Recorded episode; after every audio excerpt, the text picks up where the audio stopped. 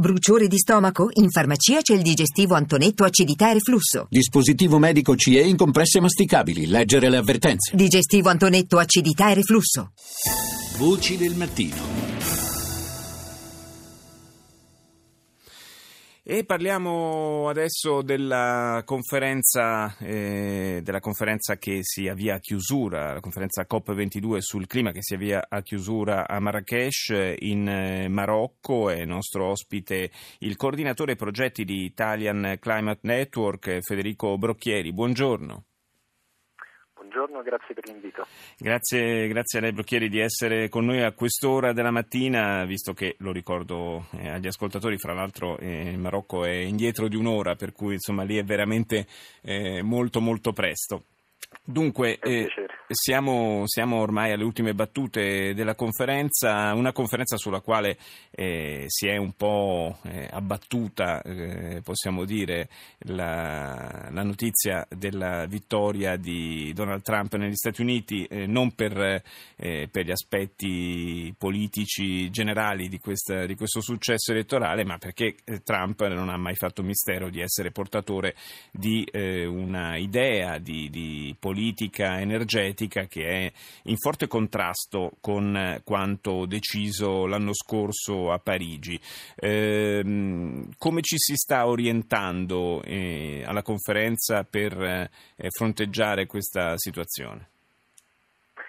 Beh, allora una risposta molto forte è arrivata proprio ieri sera, verso le otto e mezza, ci è arrivata la, la definizione di, una, di, un documento politico eh, che viene chiamato appunto proclamazione, eh, qui dai, dai, capi di Stato e dai rappresentanti delle delegazioni ad alto livello, una proclamazione in cui sostanzialmente si dicono due cose. Eh, la prima che eh, l'azione per il clima a livello internazionale è, è, ormai inarrestabile, si dice in maniera chiara che il momentum, come si dice, che è stato creato l'anno scorso con la COP21 e l'accordo di Parigi, è ormai avviato ed è guidato non solo dai paesi ma anche dal mondo delle imprese, e dal settore economico tutto, per cui un, un percorso che non è più arrestabile.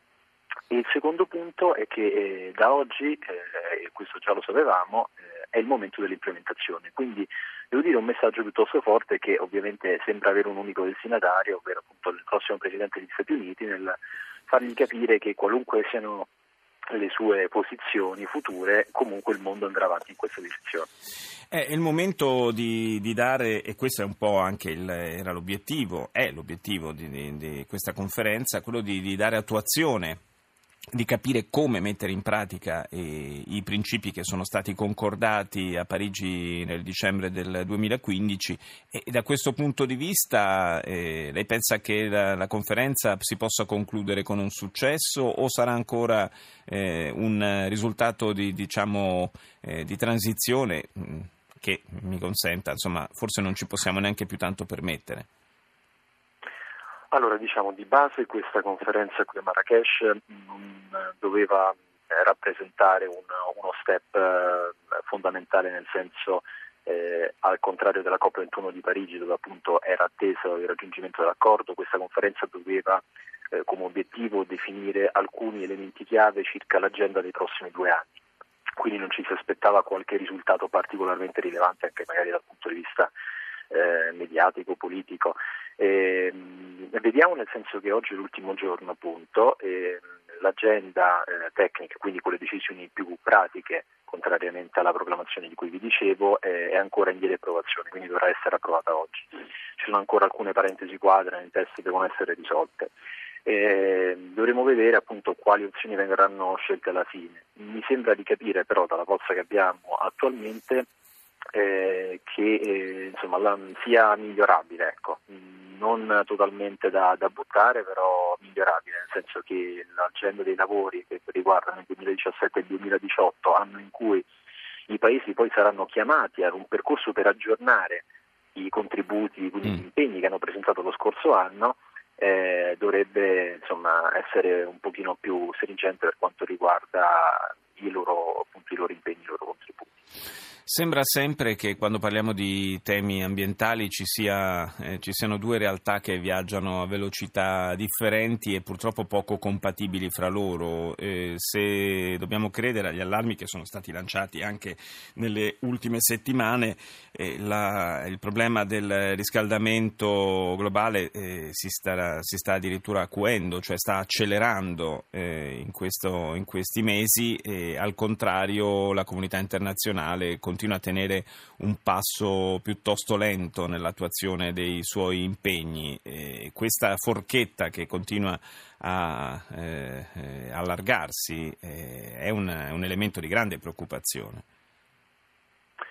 Allora, sicuramente eh, la situazione è preoccupante, ma questo insomma, lo sappiamo da, da tanto, non, non, lo scopriamo oggi, gli ultimi dati scientifici ci, ci confermano questo trend. Sulla velocità dal punto di vista negoziale internazionale io credo che il problema più grande sia stato più che altro gli anni che si sono persi eh, attorno alla COP15 di Copenaghen del 2009, mm. quindi diciamo tutto il periodo che ha preceduto quella conferenza eh, dopo l'entrata in vigore del protocollo di Kyoto in cui effettivamente si era in una fase di reale stagnazione dei negoziati. Quelli sono stati veramente gli anni persi, si pensa che l'accordo, il protocollo di Kyoto era stato raggiunto nel 1997 ma è entrato in vigore solo nel 2005, certo. ci vollero ben otto anni. Questa volta con l'accordo di Parigi eh, ci sono voluti solo otto mesi per eh, l'entrata in vigore dal suo raggiungimento, quindi io credo che in realtà il tasso in cui si stia eh, lavorando oggi sia quello giusto. Ci sono chiaramente delle, delle, difficoltà politiche da superare che richiedono molto tempo per trovare gli accordi e ovviamente su questo l'elezione di Trump come prossimo Presidente degli Stati Uniti richiederanno altro tempo perché bisognerà ritrovare un equilibrio delle, so, delle varie relazioni tra i vari paesi. Grazie, grazie a Federico Brocchieri, coordinatore progetti di Italian Climate Network buon lavoro alla COP22 di Marrakesh.